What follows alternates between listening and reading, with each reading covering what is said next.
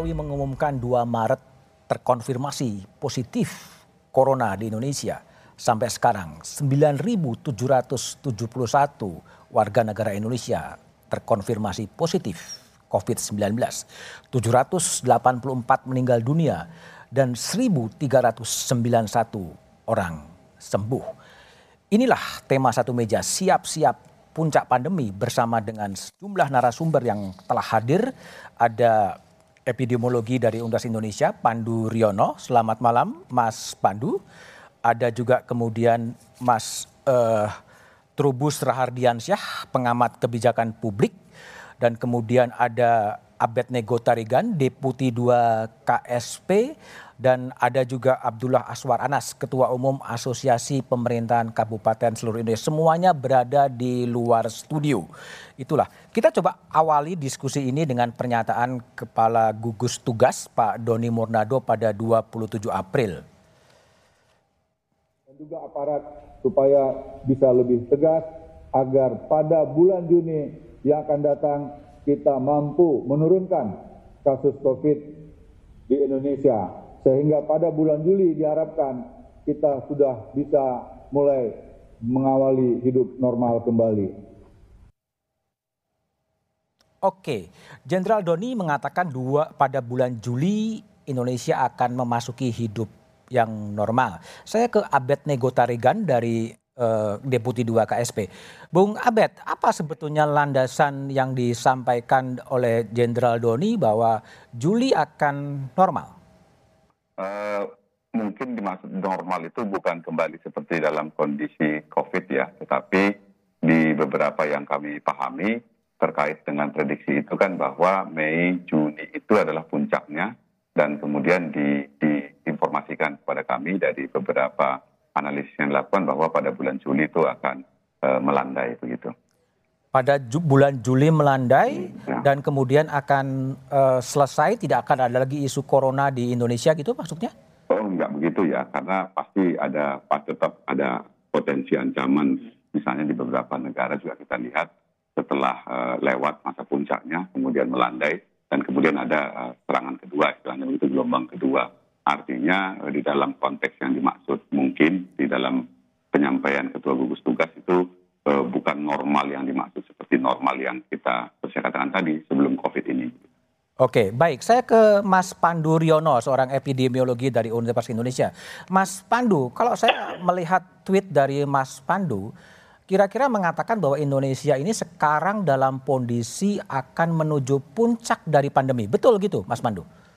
ya kita akan puncak mencapai puncak yang secara rata-rata di seluruh Indonesia dan kira-kira pada minggu ketiga, minggu keempat Mei itu akan pada puncak-puncaknya dan kemudian diharapkan akan mulai melandai dan di awal Juni kita akan menurun. Tapi dengan asumsi bahwa intervensi kita benar-benar bisa berdampak. Artinya bahwa apa yang dikatakan oleh Kepala Gugus Tugas diamini oleh Mas Pandu Riono bahwa e, minggu ketiga e, di bulan Mei ini akan memuncak dan kemudian melandai dan kemudian akan masuk dalam situasi new normal pada bulan Juli? Tidak, saya tidak mengamini. Tapi mungkin Pak Doni melihat salah satu prediksi kami, tapi prediksi itu uh, merupakan suatu hasil skenario yang kita buat bahwa PSBB-nya sifatnya nasional dan testing masalnya terus meningkat. Dan ini sebenarnya kalau saya lihat ini janjinya Pak Doni kepada bangsa Indonesia bahwa akan bisa menyelesaikan pada akhir uh, Juli. Jadi kita harus bersama-sama membantu karena selama ini tidak pernah terdengar kapan target yang kita mau selesaikan. Seakan-akan kita menyerahkan kepada Eh, kemampuan virus untuk menyebar ke seluruh wilayah Indonesia. Oke, jadi kalau kembali lagi saya mempertajam uh, pernyataan dari Mas Pandu, kalau puncaknya pada apa minggu ketiga bulan Mei itu prediksi orang yang terkonfirmasi positif akan pada angka berapa perkiraannya? Kalau kita kan mengestimasi orang yang butuh perawatan rumah sakit. Perawatan. Kalau kita Ya, orang yang butuh perawatan rumah sakit. Karena kita mematching dengan kapasitas layanan kesehatan, apa yang harus disiapkan ketika menghadapi puncak. Karena itu penting, karena kalau puncak itu terjadi, jangan sampai layanan kesehatan kita kewalahan, sehingga kita tidak mampu merawat yang memang butuh perawatan dan akhirnya banyak yang harus meninggal. Jadi itu bukan yang terinfeksi, yang terinfeksi jauh lebih banyak. Jauh lebih Dan banyak. Jauh lebih banyak dan sebagian mungkin tidak men- eh, tidak membutuhkan perawatan rumah sakit. Oke. Yang dirawat di rumah sakit pada puncak itu berapa? Kalau intervensinya moderat sekitar 30 ribu, kalau kita bisa dalam waktu dekat ini meningkatkan intervensi kita di sekitar 12 ribu. Mungkin di antara 30 ribu sampai 12 ribu secara rata-rata di Indonesia. Itu yang akan terjadi pada minggu ketiga bulan Mei dan awal Jun gitu ya? Betul. Oke, boleh nggak kritik Anda atau masukan Mas Pandu soal tadi intervensi atau PSBB apa sebenarnya masukan agar betul-betul bisa ditekan agar jumlah yang dirawat itu lebih rendah? Ya, jadi kita kan memilih PSBB, artinya pembatasan sosial itu sifatnya harus betul-betul terimplementasi, bukan dalam SK saja. Jadi kita bisa melihat masih banyak penduduk yang masih berpergian Hmm. dan seharusnya mereka stay at home. Dan kita bisa lihat dari data yang kita pantau dari data big data Google, ternyata yang hanya meningkat tajam tuh hanya di DKI. Sedangkan di Jawa Barat, terendah di Jawa Tengah maupun Jawa Timur itu belum sampai di atas 50 persen. Padahal kita ingin sampai di atas eh, sampai mendekati 70 persen atau 80 persen sehingga berdampak betul kepada penurunan kasus yang harusnya terjadi tidak perlu terjadi. Dengan demikian kita bisa melandaikan puncak ini dan juga bisa memundurkan waktu puncak dan kita bisa merawat eh, orang-orang yang butuh perawatan karena kapasitas layanan kesehatan mampu menanggulanginya. Artinya kedisiplinan itu masih menjadi faktor kunci sehingga di beberapa daerah PSBB belum efektif gitu ya? Betul, betul belum efektif. Dan kalau bisa sih eh, paling tidak kita harus cepat mengatakan eh, PSBB-nya berlaku seluruh Pulau Jawa. Seluruh Pulau Jawa. Oke, Ya. saya kembali Mas Aswar Anas eh, sebagai Ketua Umum APKASI. Eh, Gimana? Ini ada kritik dari Mas Panduryono mengatakan bahwa PSBB PSBB-nya itu sebenarnya belum efektif, warganya masih bandel, masih keluar rumah. Nah, Anda sebagai Ketua Umum APKASI apa yang mau dikatakan dalam melihat ada kekurang disiplinan dari dari warga negara ini? Baik, terima kasih.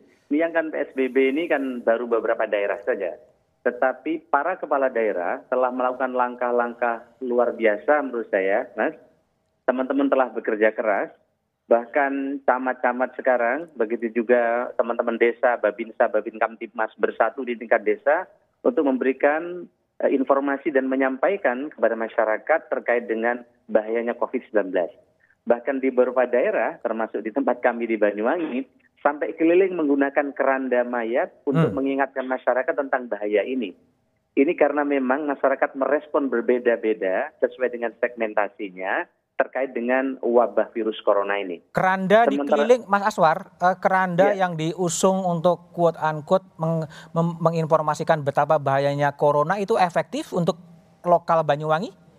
Eh, ya, setidaknya orang langsung terperangah Oke, karena bahasa verbal apalagi yang bisa disampaikan kepada mereka. oke, Karena memang jujur di kampung-kampung di desa-desa dan teman-teman di kepulauan ini kadang tidak terasa tentang bahaya ini karena memang mereka di kampung sunyi, sepi dan para petani tidak merasakan ini. oke. Tetapi begitu ada kehadiran orang luar masuk ke kampungnya atau ke daerahnya, inilah yang menjadi sekarang penjagaan teman-teman di berbagai daerah terkait dengan orang mudik dan lain-lain. Tetapi secara umum teman-teman telah bekerja luar biasa sesuai dengan cara dan kemampuan masing-masing di daerah sesuai dengan arahan karena Menteri Dalam Negeri telah memberikan arahan kepada kami, Menpan RB telah memberikan arahan, Ketua Umum Ketua Umum partainya telah memberikan arahan, baik misalnya PDI Perjuangan, Golkar juga memberikan arahan terkait dengan sikap partai dan juga sikap kepala daerah yang diberikan oleh pemerintah yang ada di Jakarta. Kalau gini Mas Aswar, apakah memang ada kesiapan di apa anggota-anggota apkasi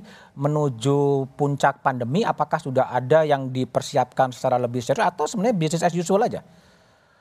Ini serius sekali teman-teman. Bahkan uh, merubah anggaran itu bukan sesuatu yang mudah sesungguhnya.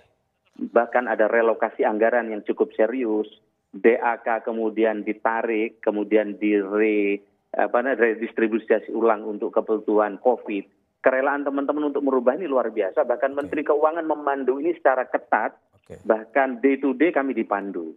Memang kemudian ada keluhan dari beberapa teman terutama di luar Jawa dan kepulauan supaya terkait dengan perubahan DAK untuk COVID-19 ini jangan disamaratakan okay. karena beban atau yang dihadapi teman-teman berbeda dengan teman-teman di Jawa atau teman-teman yang memang di kota-kota eh, memiliki dampak yang cukup kuat dari penularan COVID ini. Okay. Tapi secara umum eh, teman-teman telah melakukan perubahan secara radikal istilah Ibu Menteri Keuangan dilakukan oleh teman-teman di daerah. Saya ingin minta opini Abdullah Aswarna sebagai Ketua Apkasi. Tadi Mas Panduryono menyebutkan sebaiknya PSBB itu tidak lagi kota-kota tapi Pulau Jawa. Ya, saya kira kalau memang uh, serius untuk menangani ini, kami setuju. Uh, tentu dengan beberapa langkah yang masing-masing daerah punya langkah-langkah yang juga perlu ditampung oleh pemerintah pusat. Nah, uh, saya kira ini perlu dilakukan uh, untuk daerah-daerah yang memang ini bisa terhubung satu dengan yang lain.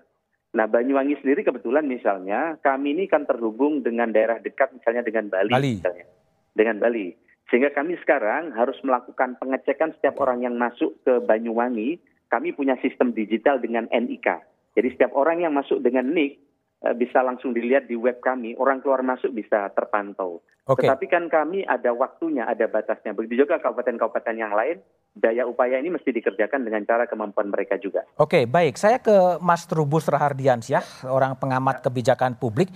Menjelang puncak pandemi, kira-kira apa yang harus diantisipasi dan uh, yang harus disiapkan oleh pemerintah pusat? Tapi jawaban Mas Trubus setelah jeda berikut ini.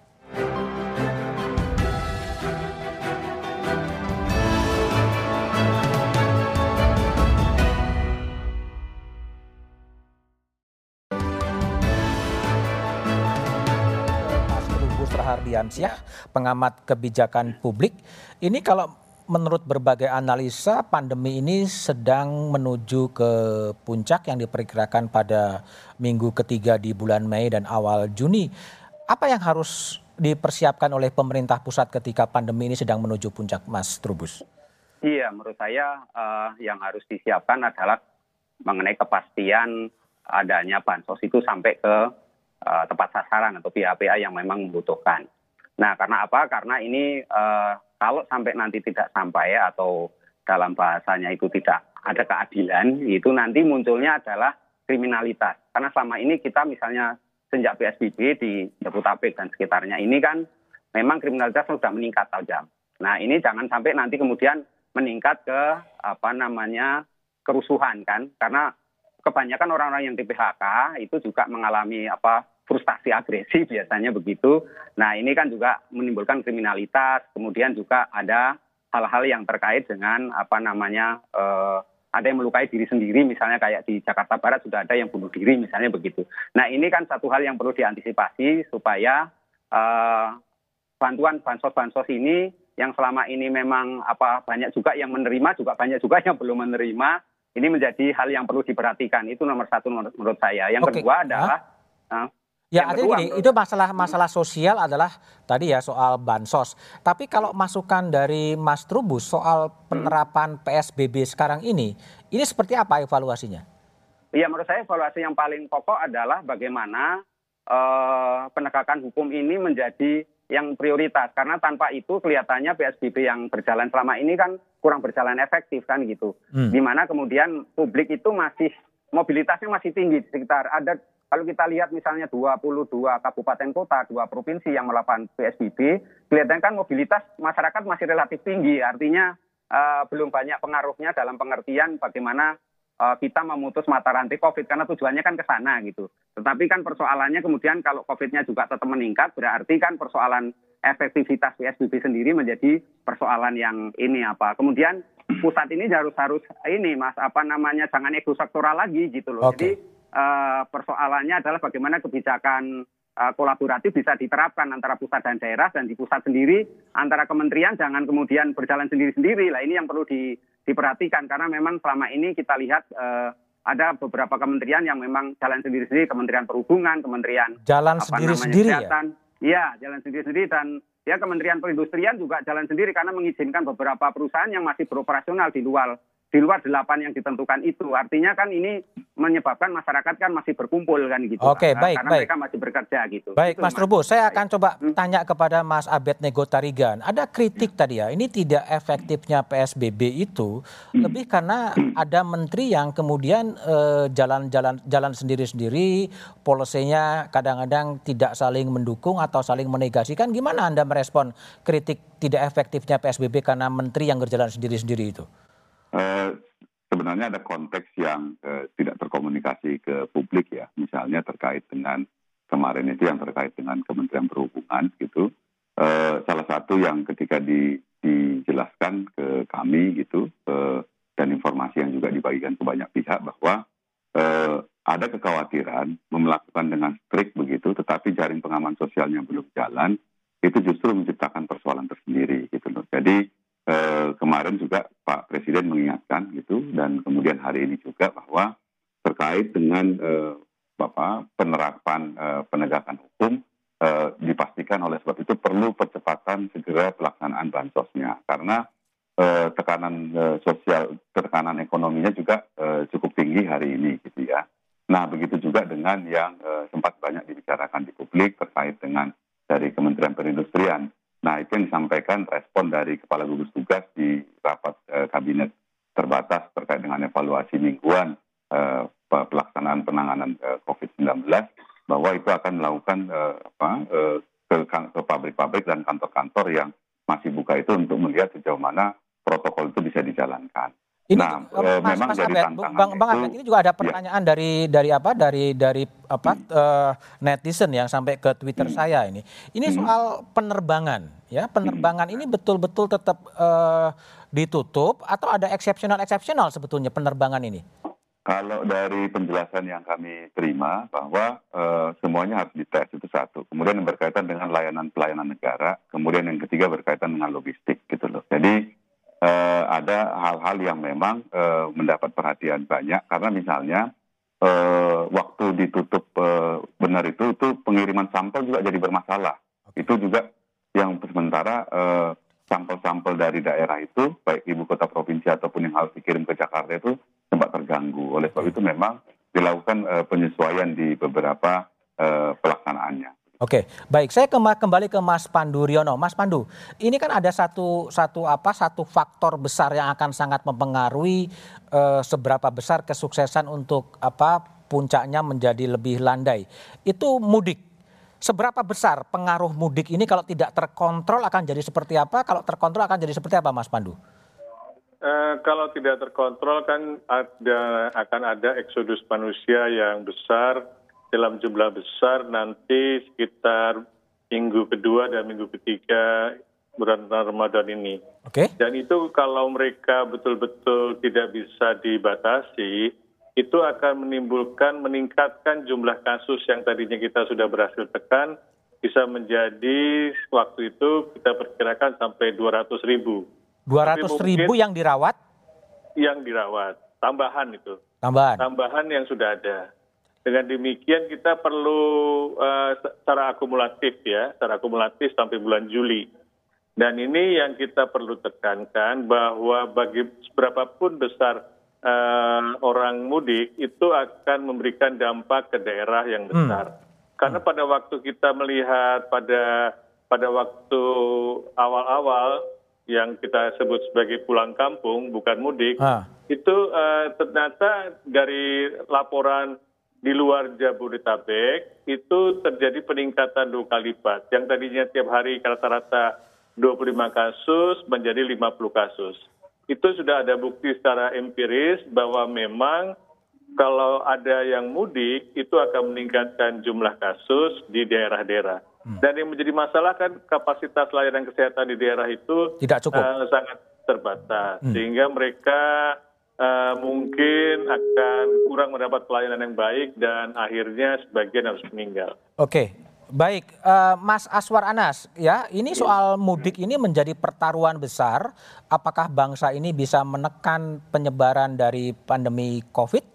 Kalau menurut pandangan Mas Aswar uh, sebagai ketua APKASI, kira-kira mudik ini gimana? Mau tetap strict aja tidak boleh mudik dengan berbagai pertimbangan atau gimana polisi dari seorang Aswar Anas?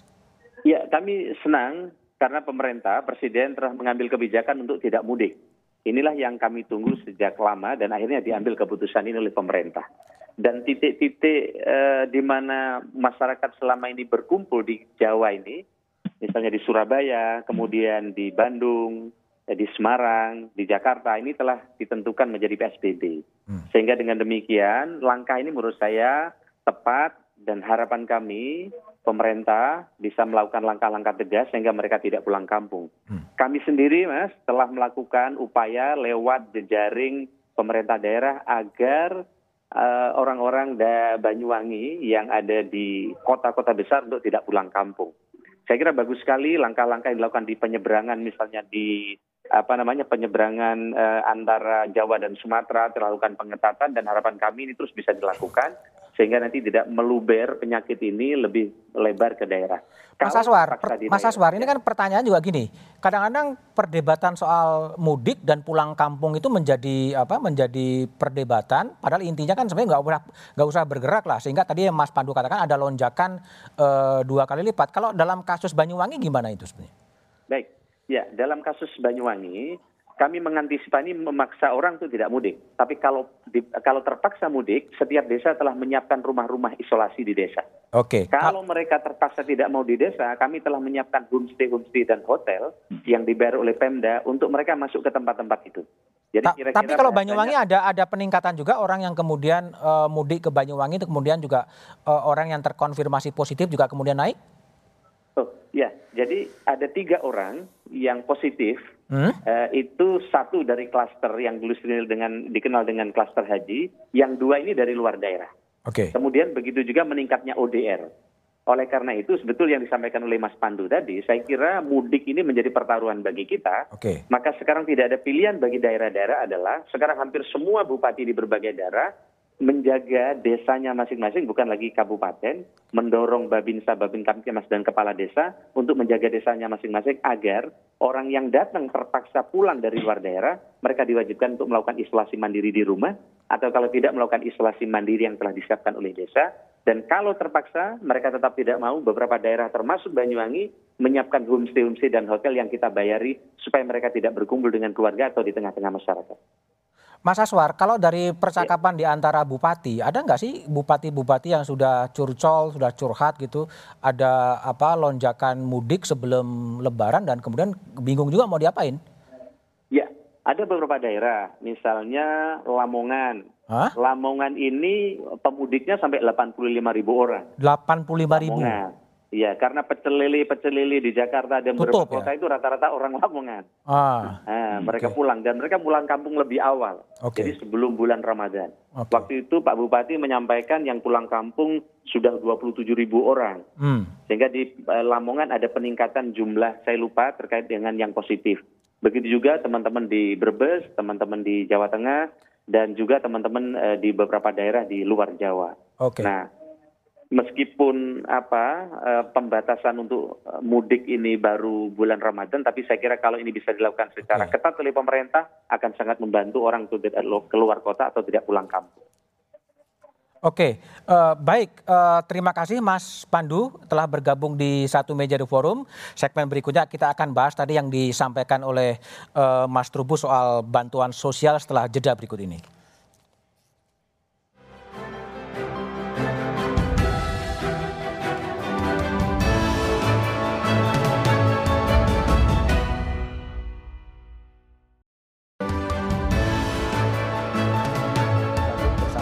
Sekjen Kementerian Sosial Hartono Laras. Selamat malam Pak Hartono. Selamat malam Mas Budiman. Assalamualaikum. Waalaikumsalam. Pak Hartono, saya ingin coba diupdate bagaimana progres uh, pembantuan sosial yang dikelola oleh Kementerian Sosial kepada masyarakat.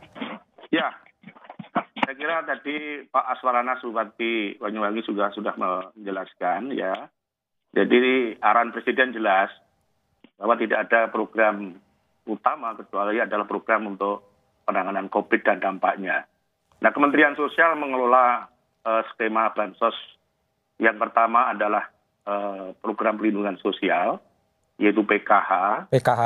PKH itu dari 9,2 juta keluarga diperluas menjadi 10 juta. Dan penyalurannya pun ya biasanya kan tribulan, empat kali dalam setahun.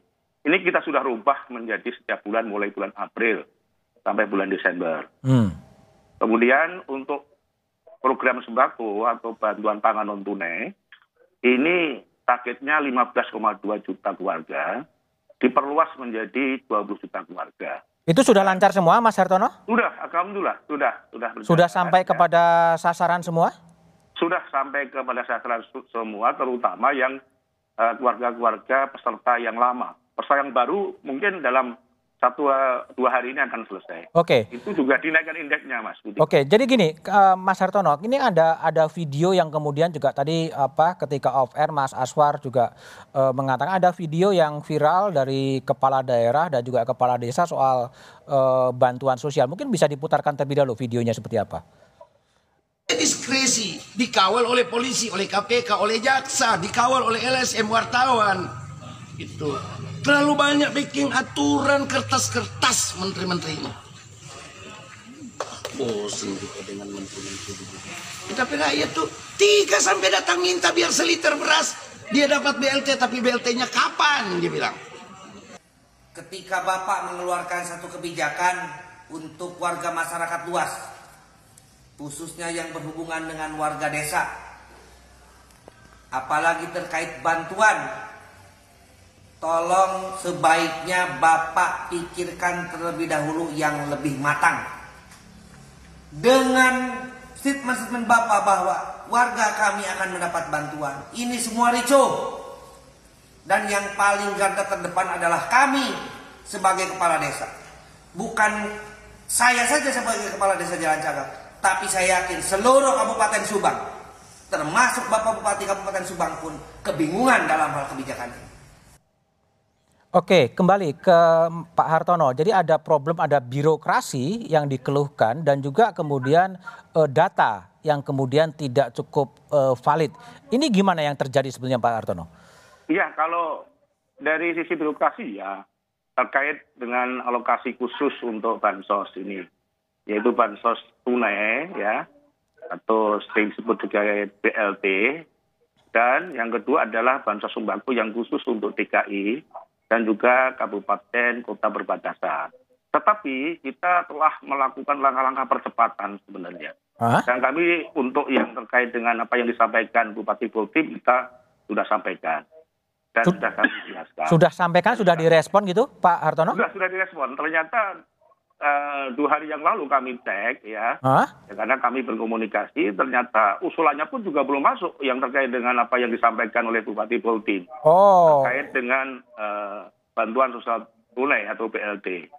Kita oh. mempercepat semuanya mas dengan ini. Oke, jadi us usulannya belum masuk, kemudian belum videonya masuk. viral dulu gitu ya? Betul, dan ini memang luar biasa Pak Bupati Poltin ini karena sebelumnya kan juga viral okay. dengan sosialisasi peti mati dalam rangka pencegahan COVID-19 itu. Oke, okay, oke. Okay. Tapi oke okay lah ini masukan masukan ya uh, dari eh, teman-teman uh, daerah juga ada Pak Kades dan juga ada beberapa yang kemudian kita akan respon.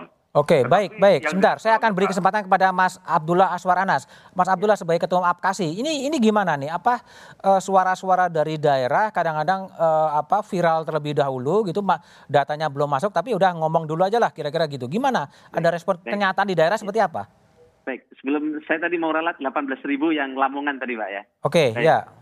Baik, jadi gini, ini harus dipahami bahwa daerah ini sekarang menjadi tumpuan dari banyak orang. Ketika hmm. ada orang ketakutan, orang lapar, maka bisa dipahami jika ada beberapa daerah yang panik menghadapi ini karena memang regulasi-regulasi baru ini e, bergantian hadir. Oh. Aturan-aturan dari Pak Menteri Dalam Negeri, Pak Menteri juga merespon cepat sehingga sering mengeluarkan regulasi-regulasi baru begitu juga Kementerian Keuangan dan juga Menpan dan juga PDT. Nah, oh. regulasi-regulasi ini kadang harus direspon cepat juga oleh daerah. misalnya terkait dengan BLT dana desa. Nah, BLT dana desa ini kan harus merelokasi anggaran 10 sampai 5 persen setiap dana desa. Oke. Dan dana ini turunnya tidak cash, tapi lewat rekening. Nah, mungkin di beberapa daerah di luar Jawa untuk menyiapkan rekening bukan perkara mudah untuk menyiapkan buku buku rekening. Untuk di Jawa mungkin tidak sulit seperti di Banyuwangi yang hari ini sudah mulai cair BLT dana desa. Tetapi sebenarnya kelebihannya adalah pusat telah memberikan ruang yang luar biasa bagi daerah, Hmm. bagi penduduk miskin yang tidak masuk di TKS, Mas. Pemerintah pusat memberikan kesempatan bagi daerah untuk memasukkan. Oh, Bahkan surat edaran KPK sendiri telah mem- juga sampai kepada kami bahwa DTKS boleh masuk eh, data masyarakat miskin meskipun tidak di DTKS boleh masuk. Sehingga dengan demikian nanti ada dana BLT dari Kementerian Sosial, kemudian ada BLT desa, ada PKH BPNT dan di daerah sekarang kita diwajibkan menyiapkan JPS, Mas. DPS itu apa? Nah, JPS ja- jaring pengaman Oh, jaring pengaman yang- sosial. Iya, Oke. yang diambilkan dana dari APBD. Oke. Sehingga sebenarnya kalau dilihat dari simulasi ini, insya Allah tidak ada orang kelaparan, Ah? tidak ada orang yang bermasalah karena COVID ini, karena dana bahkan provinsi pun telah menyiapkan. Oke. Misalnya Provinsi Jawa Timur itu juga menyiapkan yang dikirim ke daerah untuk memasukkan nama-nama yang belum tercover, baik BPNT, eh, kemudian yang tidak tercover di dalam apa BLT dari Kemensos maupun BLT desa. Mas Aswar, jadi kalau menurut Ya. pandangan eh, Anda sebagai Ketua Umum APKASI, apakah memang eh, ketegangan antara pusat dan daerah ini karena memang kekurang pahaman dari daerah untuk memahami alur birokrasi yang memang harus ditempuh agar tidak tergelincir menjadi kasus hukum korupsi dan lain sebagainya atau seperti apa? Iya, jadi sebenarnya pusat sendiri telah memfasilitasi dengan Oke. daerah lewat Vicon. Kita sering sekali Vicon ini, Mas. Oke, video conference Menteri ya? Dalam- iya, video conference. Pak Menteri Dalam Negeri, Ibu Menteri Keuangan, Sekda-Sekda dan seterusnya, Hmm. mestinya ini tidak terjadi. Hmm. Mungkin ada beberapa bupati karena memang merasa tanggung jawab kepada rakyatnya sangat besar, Oh. maka kemudian ketika ini tidak segera diselesaikan, kemudian beliau menyampaikan lewat eh, apa? Lewat video yang kemudian sempat viral. Tapi secara umum menurut kami sebenarnya terjembatani dengan adanya video conference ini. Oke. Memang masalahnya untuk BLT dana desa, desa ini yang normal saja pencairan kadang terlambat. Oke. Apalagi ada perubahan Ada perubahan-perubahan ya. yang harus dilalui dengan musyawarah desa. Nah, Pemda sendiri seperti kami, kadang Vicon dengan kepala desa belum menyelesaikan masalah. Oke. Akhirnya terpaksa kami melakukan pendampingan, memanggil secara bertahap beberapa desa dalam rangka pencairan ini. Oke, baik. Eh, Saya ke, ke Mas Trubus Rahardiansyah Ya. sebagai pemerhati kebijakan publik. Apa yang Anda lihat dari protesnya kepala desa, lalu kemudian ada apa eh, protesnya juga dari seorang bupati. Anda respon apa yang terjadi? Apakah ini memang problem memang kemendesakan dari bawah yang menuntut sehingga itu yang kemudian terjadi? Iya, menurut saya memang ini semua akibat istilahnya itu teriak-teriakan dari publik ya, jadi masyarakatnya itu. Kemudian dalam hal ini tentu eh, karena mereka pemimpin para kepala daerah ini kan duduk dipilih oleh oleh masyarakatnya, oleh Hmm. rakyatnya. Tentu kemudian di sini mau nggak mau harus menjadi penyambung lidah rakyat kan gitu. Oke. Jadi menurut saya ini satu apa cara bagi kepala kepala daerah untuk menyampaikan. Tapi perlu diingat ada beberapa daerah juga yang eh, menggunakan cara itu untuk ini apa seperti panggung politik kan jadi seperti pencitraan untuk elektoritas. Nah, ini Olok elektoral ya. eh, elektoral ini yang perlu di- dicermati karena memang Oke. eh, kalau kita lihat secara keseluruhan memang ada beberapa kepala daerah yang memang menggunakan kondisi yang ada sekarang ini terkait dengan bansos ini juga untuk kepentingan-kepentingan yang di luar itu semua gitu ya artinya tidak semata-mata untuk covid nah ini yang yang harus dilihat seperti itu mas menurut saya Jadi banyak kepala-kepala daerah yang memanfaatkan bantuan-bantuan ini untuk kepentingan elektoral ya. Hand sanitizer Ya. dipasangin fotonya calon bupati gitu ya. Betul, iya. Jangan ada ada juga apa namanya pakai surat-surat cinta gitu kan. Itu sebenarnya kan kategori kategorinya kan dagang pengaruh gitu kan itu dagang Oke. pengaruh gitu kan untuk mempengaruhi publik gitu loh mas. Oke, Mas Aswar, betul nggak sih Ya. ada ada tadi Mas Trubus katakan bahwa ada kepentingan-kepentingan elektoral ya di bupati untuk ya seakan-akan memang betul-betul membela rakyat.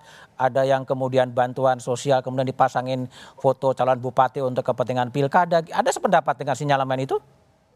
Ya mungkin ada, tapi kecil sekali mas ya. Kecil ya? Teman-teman ini lebih karena tanggung jawab yang besar. Kontrol DPR kan tinggi sekali ke kita. Ya. Apalagi DPR sekarang tidak lagi ada kunker luar kota, maka beliau mengontrol kepala daerah ini begitu ketat Oh. terkait dengan penanganan COVID. Sehingga kita harus bekerja serius, sungguh-sungguh, saya kira saya melihat itu bahwa mungkin seperti yang disampaikan tadi ya mungkin ada satu dua lah ya. ya. Saya kira begitu. Aji Tapi mumpung ya Mas ya. Ini karena tanggung jawab, karena tanggung jawab. Ya. Oke, uh, kembali ke Bang Abed Nego Tarigan di apa ya. sebagai KSP. Gimana ini untuk mencegah apa namanya eh, langkah-langkah uh, atau dalam tanda petik ketegangan antara pemerintah dan daerah dan pusat berkaitan dengan uh, bansos ini? Apa yang harus di, dikoreksi atau diperbaiki? Pertama memang uh, tadi ada ada ada situasi konteks kita yang semuanya harus bergerak cepat. Satu sisi juga dinamis. Misalnya eh, penambahan orang miskin itu nggak berhenti kan gitu. Karena tekanan ekonominya makin hari itu makin bertambah.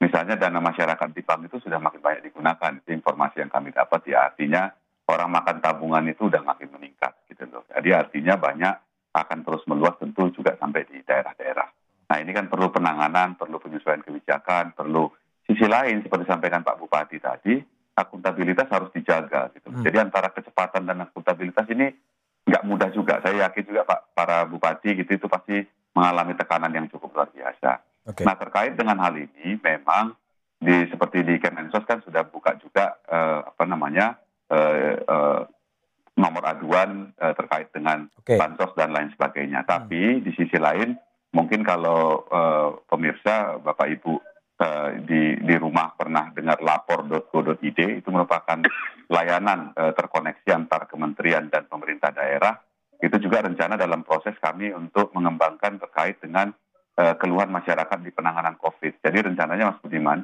itu nanti misalnya kalau layanan kesehatannya itu akan langsung terkonek dengan uh, Kementerian Kesehatan. Kemudian kalau nanti ada isu terkait dengan bansos dengan Kemensos, nanti terkait dengan Pemda-Pemda itu juga dengan langsung nanti dengan Pemda-Pemda. Nah, kami dengan Kemenko PMK dan kemudian Pan RB itu akan melakukan pemantauan bagaimana respon dari setiap kementerian uh, maupun daerah, pemerintah daerah terkait dengan keluhan-keluhan yang ada di masyarakat. Oke, baik, Jadi, baik. Saya ini akan memang menjadi Oke, Bang Abed, saya akan ke Pak Hartono Laras ya. Hmm. Pak Hartono Laras ini soal soal apa uh, bansos yang kadang-kadang uh, tidak tepat pada sasaran. Kemudian apa yang akan dilakukan oleh Kementerian Sosial? Apakah akan mengupdate terus data-data dari bawah atau seperti apa? Tapi jawaban Pak Hartono setelah jeda berikut ini.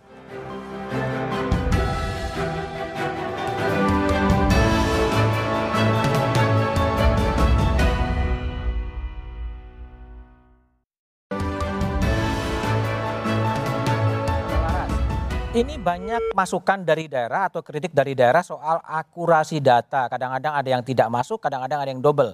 Gimana uh, Kemensos merespon masukan-masukan dari warga ini? Ya, sebenarnya dari mulai kita menyelenggarakan Pikon dengan gubernur seluruh Indonesia dan juga bupati wali kota, kita sudah menyampaikan. Kita punya data terpadu kesejahteraan sosial. Jadi 40 persen kondisi ekonomi terendah kita punya. Dan itulah yang kemudian kita update setiap saat dan kemudian Menteri Sosial menetapkan tiga bulan sekali.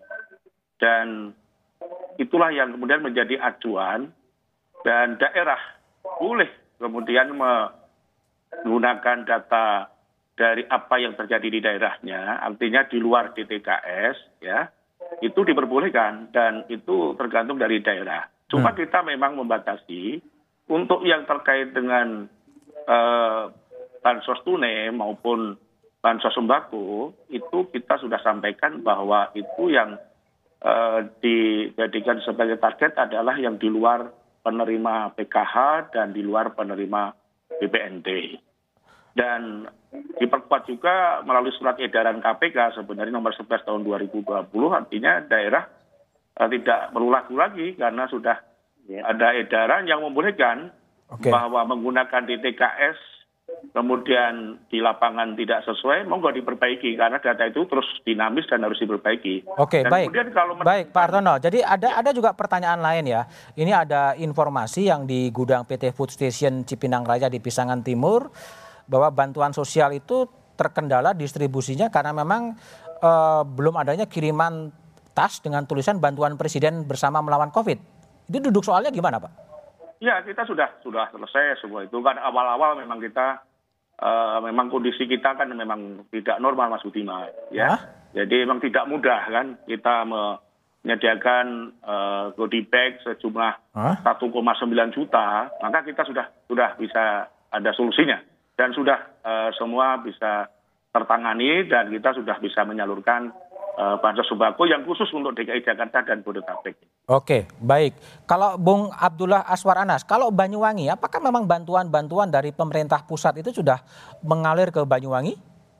Iya, ini mulai hari ini setelah hmm? kami dampingi BLT desa sudah mengalir, okay. uh, sudah dicairkan lewat BRI dan seterusnya karena kami berbasis NIK BLT kami dan betul kata Pak Sekjen tadi kita diberikan ruang bagi mereka yang tidak masuk di dalam DTKS kemudian kita bisa lengkapi Begitu juga sebaliknya eh, mereka-mereka yang belum tertampung nanti akan kita siapkan dengan dana JPS yang disiapkan oleh pemerintah daerah.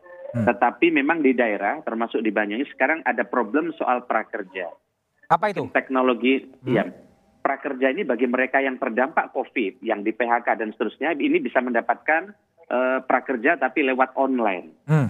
Nah, kalau lewat online ini memang tidak semuanya bisa membuat email, misalnya penambang belerang di kawah Ijen hmm. dan juga pegawai-pegawai di luar Jawa yang ter-PHK. Ini harus didampingi. Nah, misalnya contoh kasus di Banyuwangi dari 10.025 yang kita dampingi, kemarin baru terverifikasi itu yang dikabulkan baru 90. 90. Tetap hmm. 90 orang.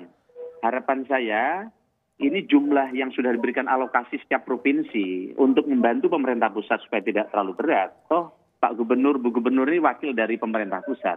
Kami usul bagaimana kalau diserahkan kepada Pak Gubernur, Bu Gubernur, okay. kemudian dibagi secara proporsional ke kabupaten kota. Okay. Tetap pelatihannya mungkin bisa dapat sehingga tidak rebutan akses di Jakarta. Oke, baik ke apa ke Bung Abed Nego Tarigan. Ini uh, seberapa lama kemudian uh, pemerintah pusat mengantisipasi ap apakah apakah pada uh, tiga bulan atau ke berapa sebetulnya untuk bantuan sosial ini? Oke, oke ke, ke ke Pak Trubus dulu aja, ke Pak Trubus. Pak nah, Trubus. Ya. Jadi gimana uh, apa uh, yang harus dipersiapkan oleh pemerintah pusat ya? Pemerintah pusat berkaitan dengan dengan antisipasi tiga bulan atau bisa lebih panjang sebenarnya bantuan sosial itu? Iya, saya kira lebih harus lebih panjang itu, Mas. Hmm. Karena kalau misalnya hanya benar karena gini, misalnya ini yang nggak boleh mudik, yang nggak boleh mudik ini kan harus dipertimbangkan dengan matang. Mereka itu bantuannya harus benar-benar jangka panjang kan gitu. Karena kan untuk menunggu menunggu pekerjaan ya nanti kalau dapat pekerjaan lagi. Sementara kan untuk recovery untuk sosial ekonomi kan butuh waktu yang panjang gitu. Seberapa Jadi, panjang? Saya, Seberapa lama? Ya. Ini kan kira-kira sampai Juni. Kalau ya, menurut Juni. perkiraan Anda sebagai orang yang memperhatikan kebijakan publik ini sampai kapan kira-kira pemerintah harus siap untuk apa e, menyalurkan bantuan, sosial itu? Iya, paling tidak sampai uh, awal tahun ini, awal tahun depan. Awal tahun depan, masih sekitar ya. uh, 8 bulan ke depan? Ke depan, iya. Karena kan ini butuh proses yang panjang kan gitu. Apalagi kemudian apa uh, untuk mereka bisa kembali seperti semula, bisa bekerja lagi kan butuh proses juga gitu loh.